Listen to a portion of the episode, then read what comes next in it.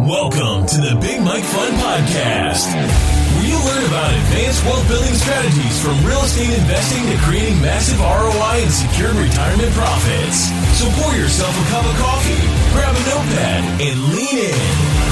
Because Big Mike has got the mic starting now. Welcome to the Big Mike Fund Podcast. I'm the Big Mike. Mike Zlatnik, and today it is my pleasure and privilege to welcome back my really, really good friend, Bill Fairman. Hi, Billy.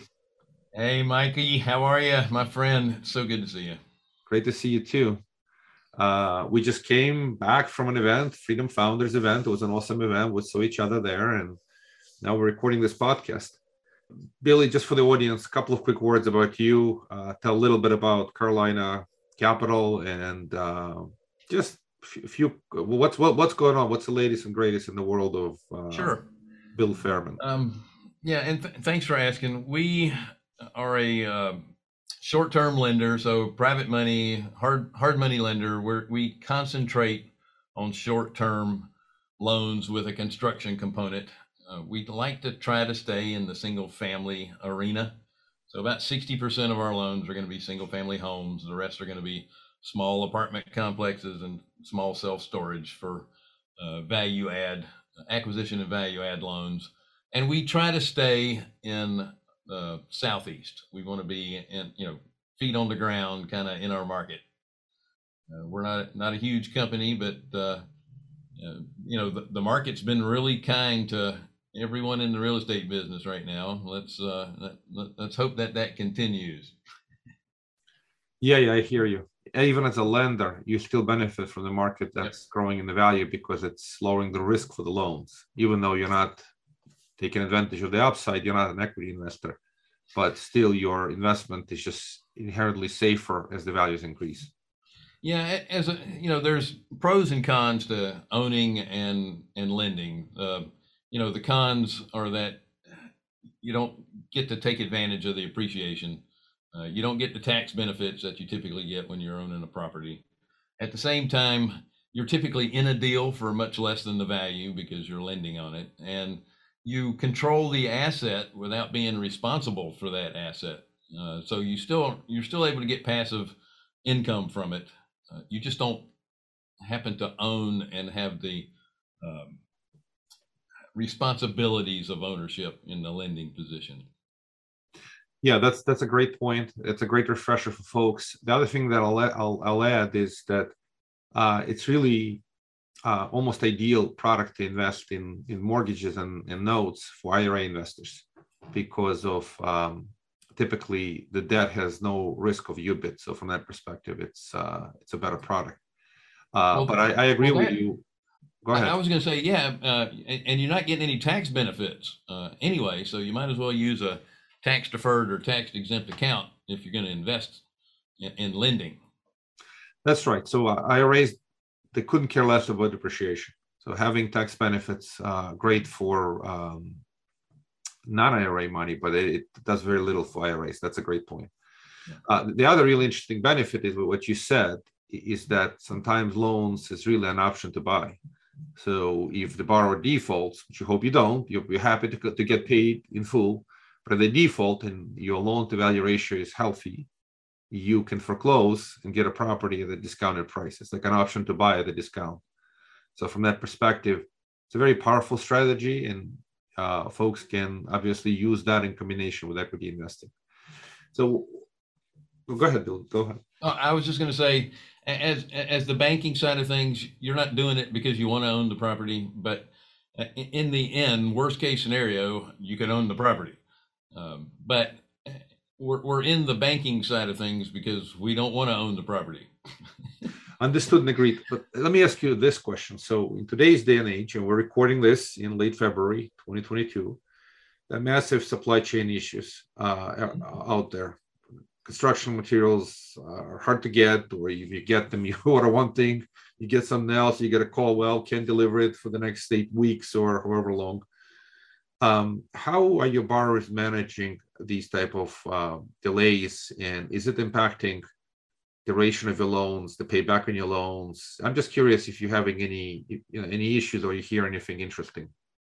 Well, it is, and we have really extended. Uh, uh, we used to do a lot of six month loans, and we have extended those now to more of an eight month term uh, to give them a, a, little bit of leeway. Uh, otherwise, it, it, benefits us as a lender if it goes past maturity because there's uh, extension fees that are due the lender. Uh, at the same time, you don't want to burden your borrower with excess fees. so going into this year, we've encouraged our borrowers to take the longer term. It's not costing them any more or less. Uh, they can still pay it off early if they want to, which is you know a great benefit to us because we get to take that money and turn it around and make more money with it. Uh, but it keeps them from having to pay additional extension fees. Not all of them take that advice, but you know we do what we can.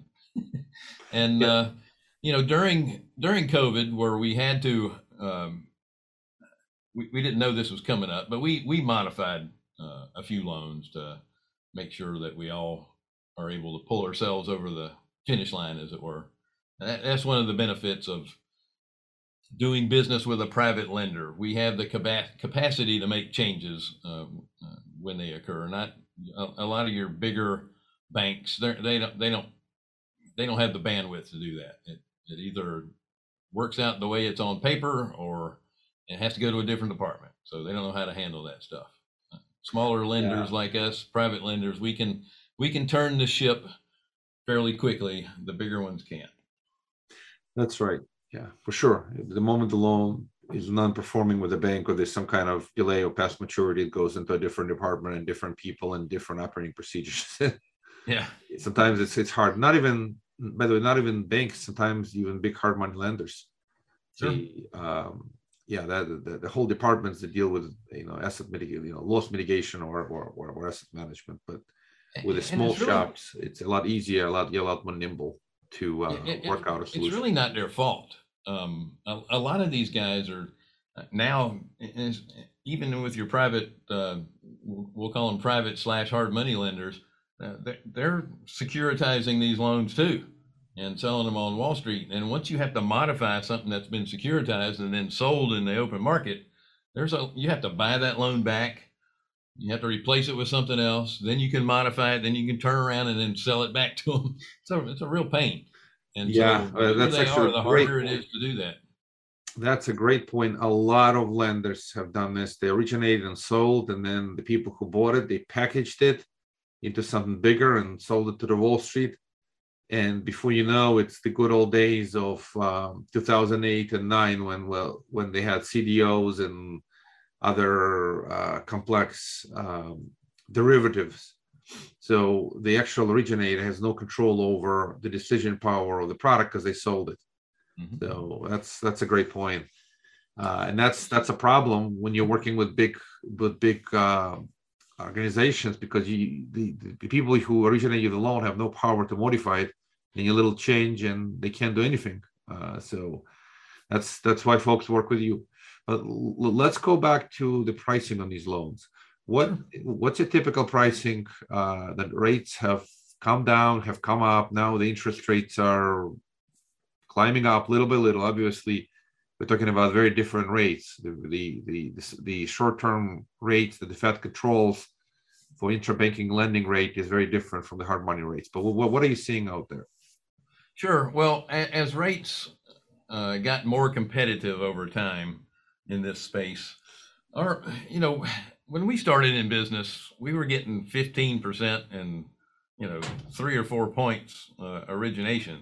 That was uh, back in 2011 and and 12, and um, you know that that's high. But when you look at it realistically, if, if you're paying a 12% annualized interest rate uh, and you only have a six month loan, you pay six payments, you've really only paid 6% interest.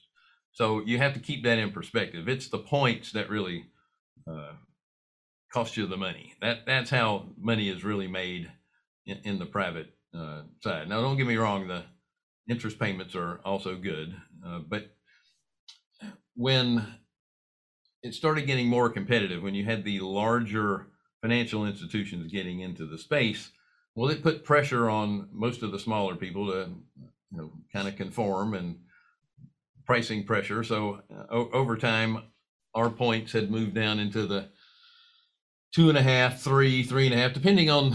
Um, we're all risk managers, so depending on the risk of the deal, how how you price it out. But the interest rate remained in the uh, nine to ten and a half percent range, uh, which is still uh, very competitive for um, hard money. There's, you know, again, bigger companies that are out there that are charging eight, nine. Uh, typically, they're uh, West Coast, or we'll say the coastal companies.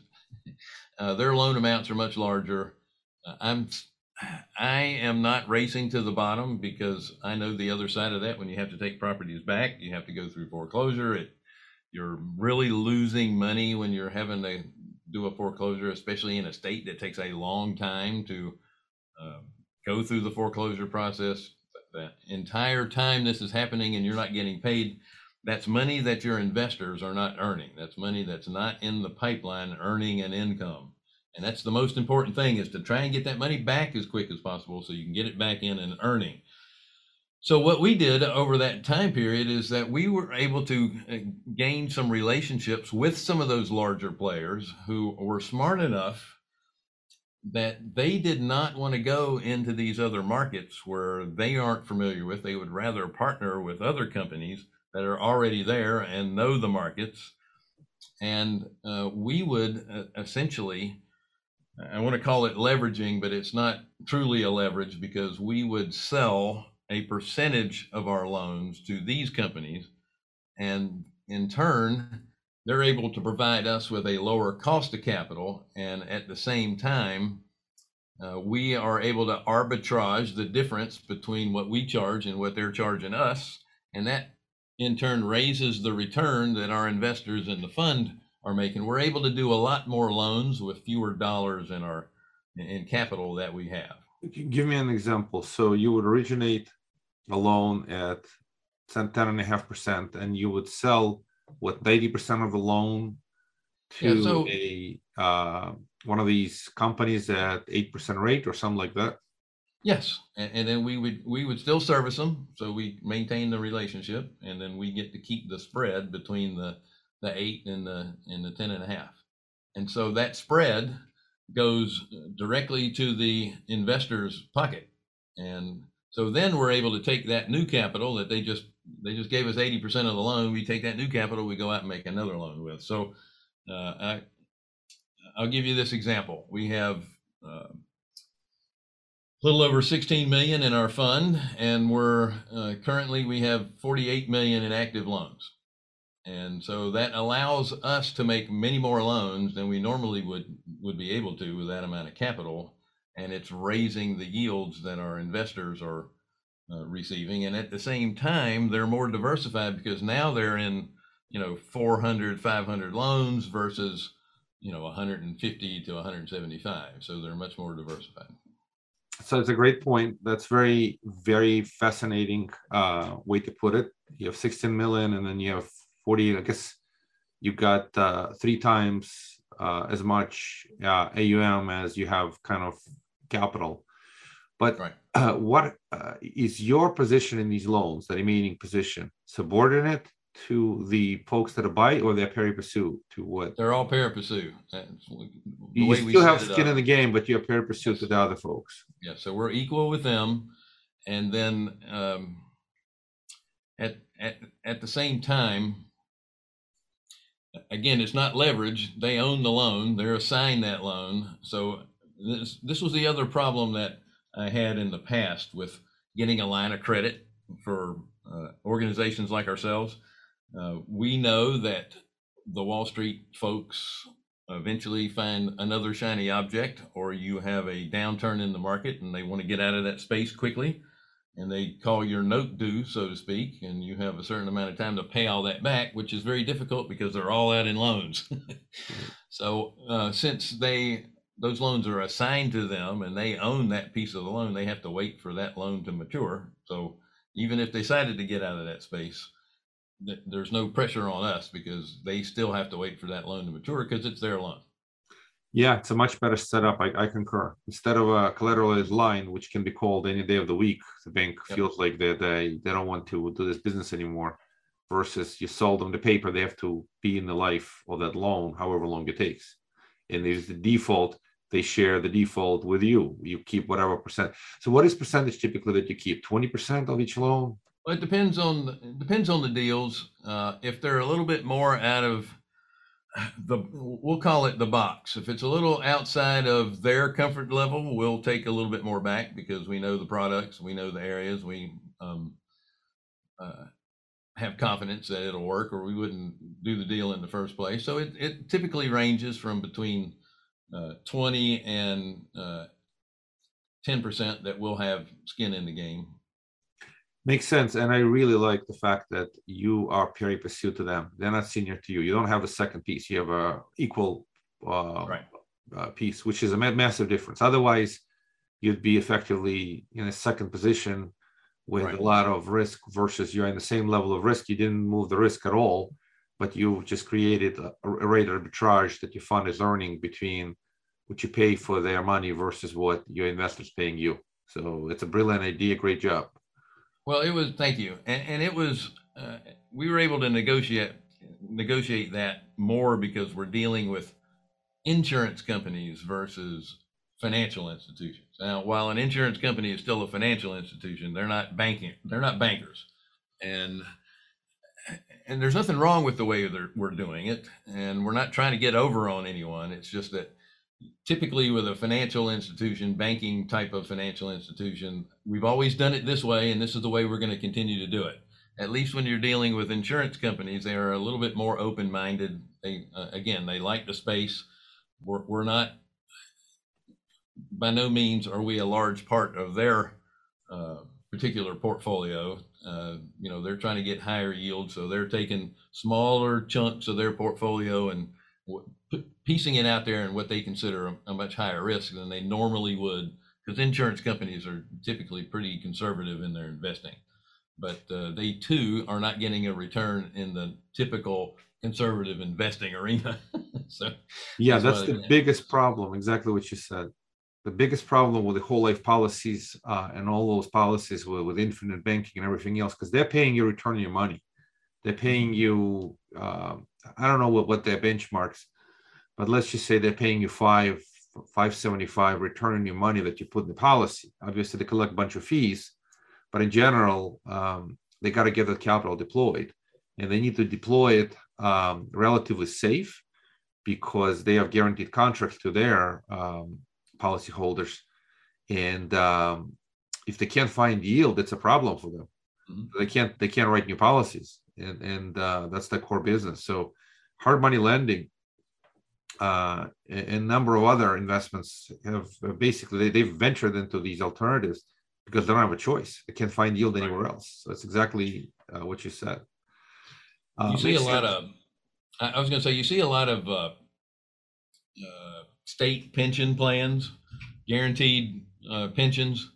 Uh, they're uh, they're suffering too. They're trying to find uh, higher yield items because they have a guaranteed uh, payoff that they have for these pension funds, and they're not receiving it in the typical conservative arena either. Um, a lot of them are doing junk bonds and stuff I wouldn't uh, mess with. But even your junk bonds are paying four and five percent. So it's really interesting. We're working on a couple of upcoming projects, and um, the uh, it's a multifamily deal, so large multifamily uh, syndications that we'll bring into the market. Um, phenomenal deals, and um, the first lien paper, the mortgage money, is not coming from banks. It's coming from a large insurance company, at least in a couple of them.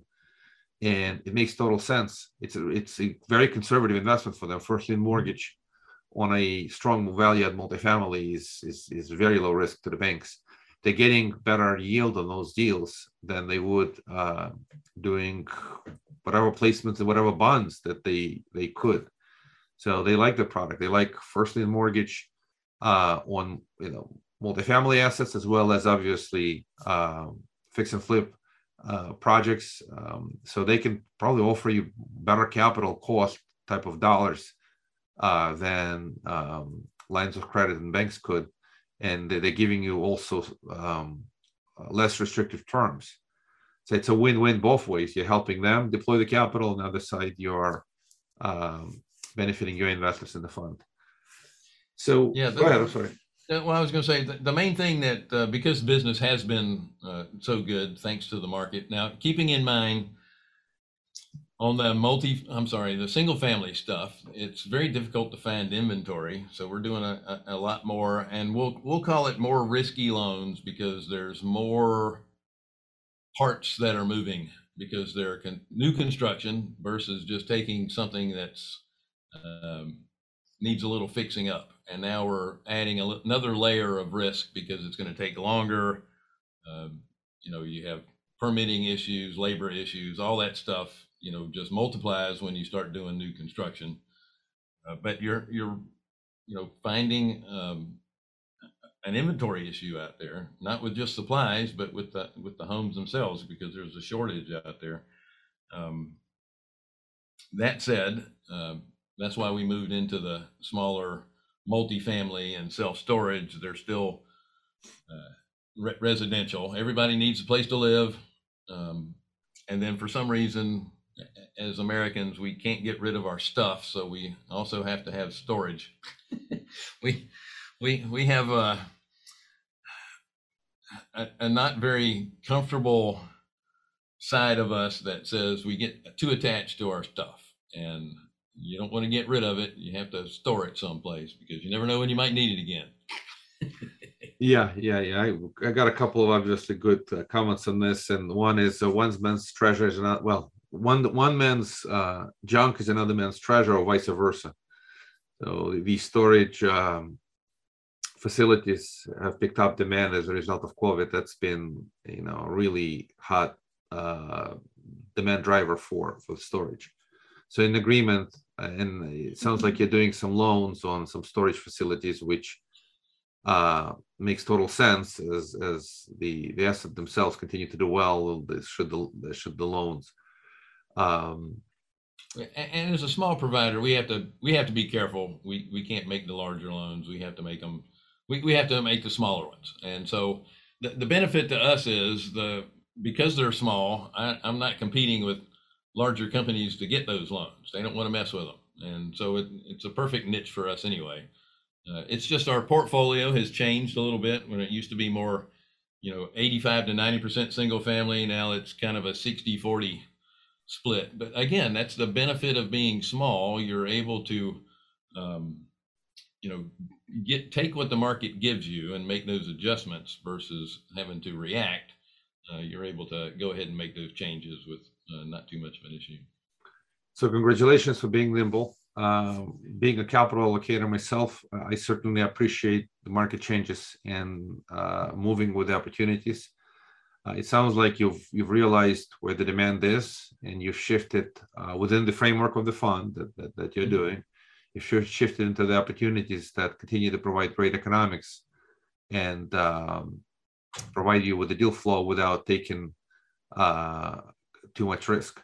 So very quickly, how much do you have in the new construction loans? I'm just curious how much business is being driven by new construction versus kind of existing and some small commercial.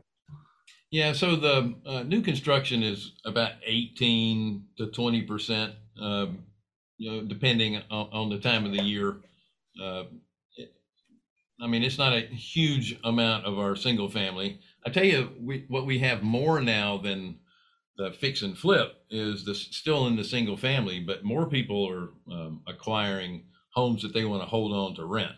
So we're still doing, um, you know, the, the fixing and the uh, acquisition part, but instead of selling them, they're they're turning around and refinancing them and, and holding them long term. So we're, we're seeing a lot more of that as well, which is still good. It's still single family and it's still affordable housing. Uh, and that's kind of what we're looking for. So that's worked out really well. And makes then, sense. But on a long-term basis, they can't pay, it's too expensive to pay, you know, 9, 10, 11% rates. Yeah, yeah. Uh, but that's what I mean. Instead of the sale, they're refinancing them to long-term. Um, soon, soon as they get ready to occupy, they just refinance them to long-term loans. Yeah, it's the uh, buy, fix, and refi method, which is Yep. yeah. I mean that's that's sort of has been used in single family for a long time, and it is used also in multifamily. It's a classic example. A lot of projects, including small ones, just want to reach stabilization, even on your value of storage facility, get to the point where the bank will write a check. Of course, I mean that's that's the ultimate goal of most of these investors, is not to um, keep your money for too long. so too right. expensive. Um, Well, eh, you know, for your listeners, um, yes, there are uh, inventory issues.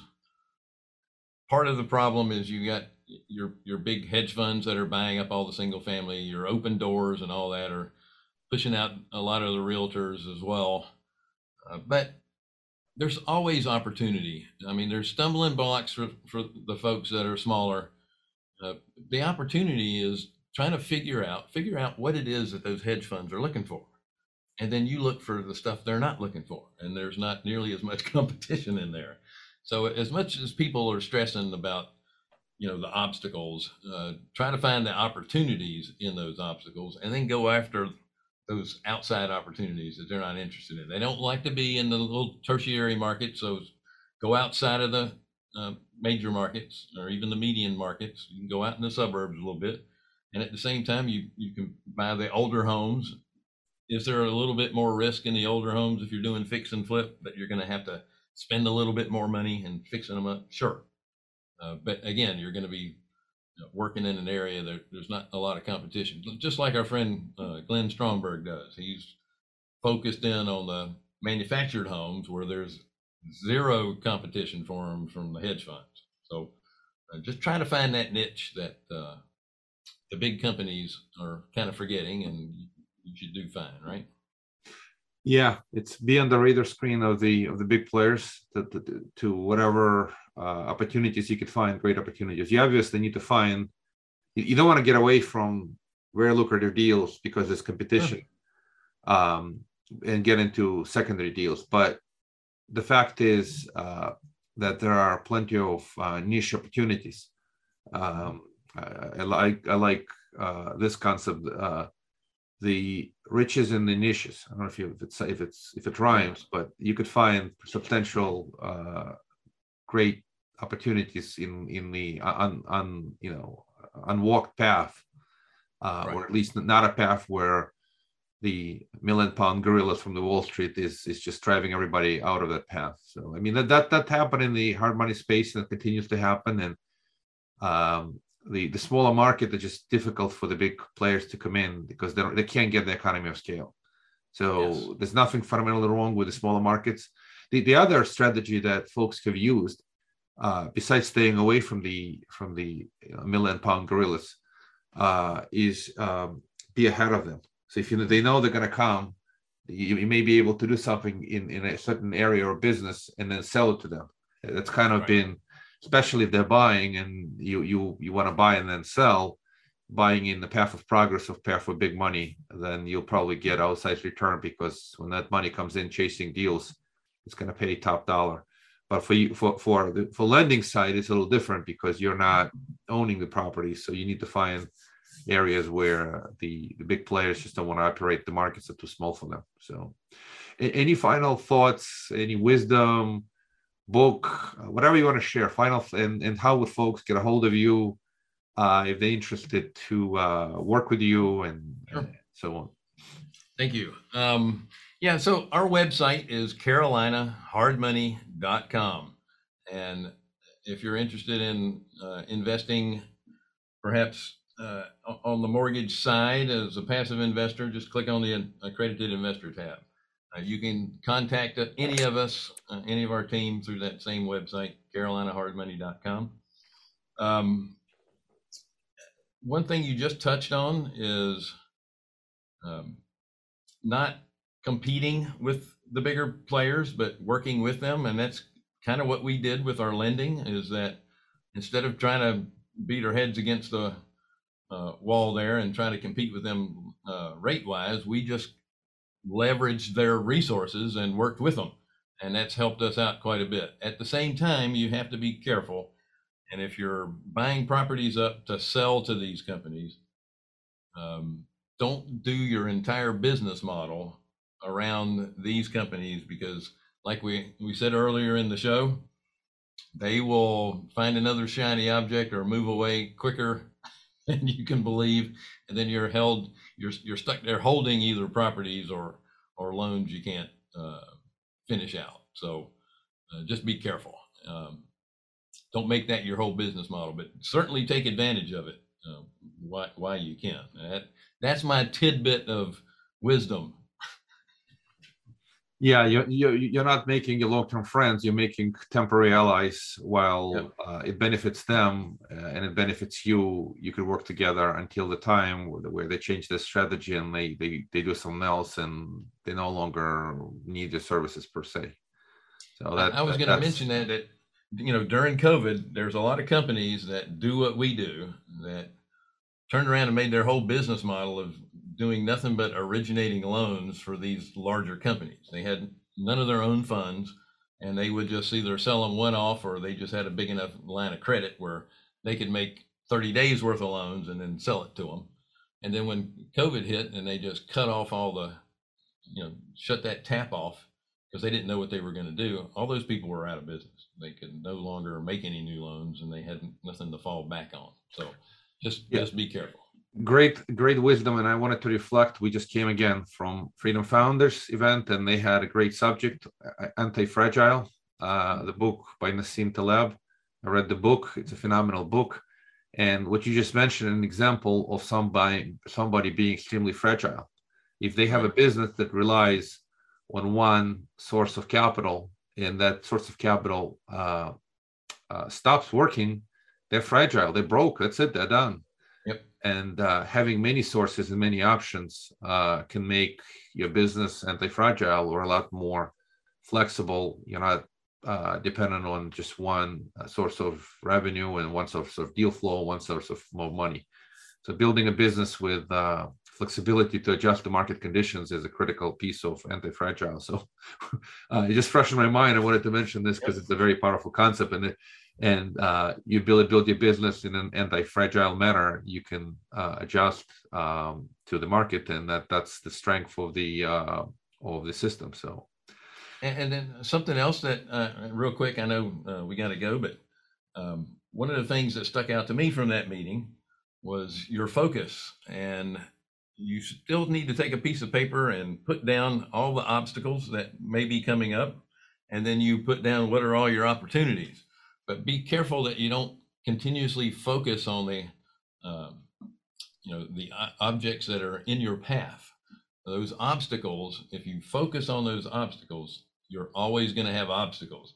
Put most of your focus on the opportunities around the obstacles and uh, your your that mental capacity to get around those obstacles are going to be a lot clearer. If you have a you watch the professional golfers they'll a lot of times they'll sit there and close their eyes before they make a shot to try and visualize what that shot's going to do or how they want to make that shot happen. It's the same thing with finding those opportunities. You want to visualize the opportunity piece not the obstacle that's in your way. Yeah great wisdom. Thank you for sharing this. Focus on the opportunities versus the obstacles or difficulties. And um, yeah, I mean, the path of progress is always seeing opportunity in every difficulty or how to go around the difficulty or an obstacle and find a way forward. That's that's why focusing on the opportunities is much better than focusing on the problems. Uh, and it's also one is a very um, creative kind of energizing path versus the other one is it's more of a fighting the resistance and you, you fighting the resistance is al- always hard versus Sure. moving ahead being the leader of the pack or finding a way where there is no uh, immediate obvious way it, it's always more fun so. Billy thank you very much for your wisdom. Thank you for coming on the podcast. Appreciate you.